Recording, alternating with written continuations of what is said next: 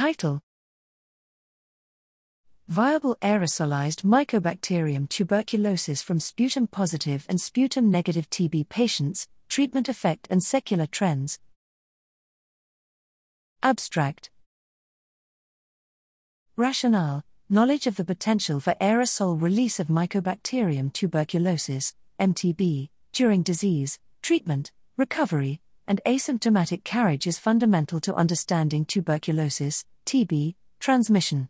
Objectives to quantify viable aerosolized MTB from TB clinic attendees.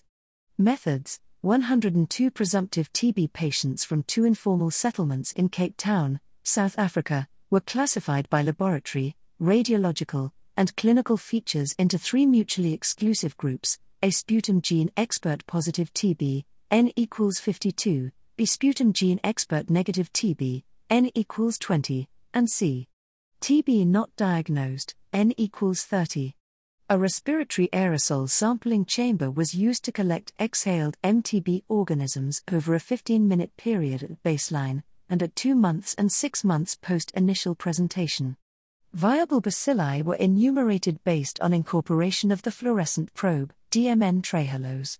Measures and main results MTB was isolated from 92%, 90% and 93% at baseline, 87%, 74%, 71% at 2 weeks, 53%, 47% and 46% at 2 months, and 32%, 25%, 22% at 6 months for groups A, B, and C, respectively.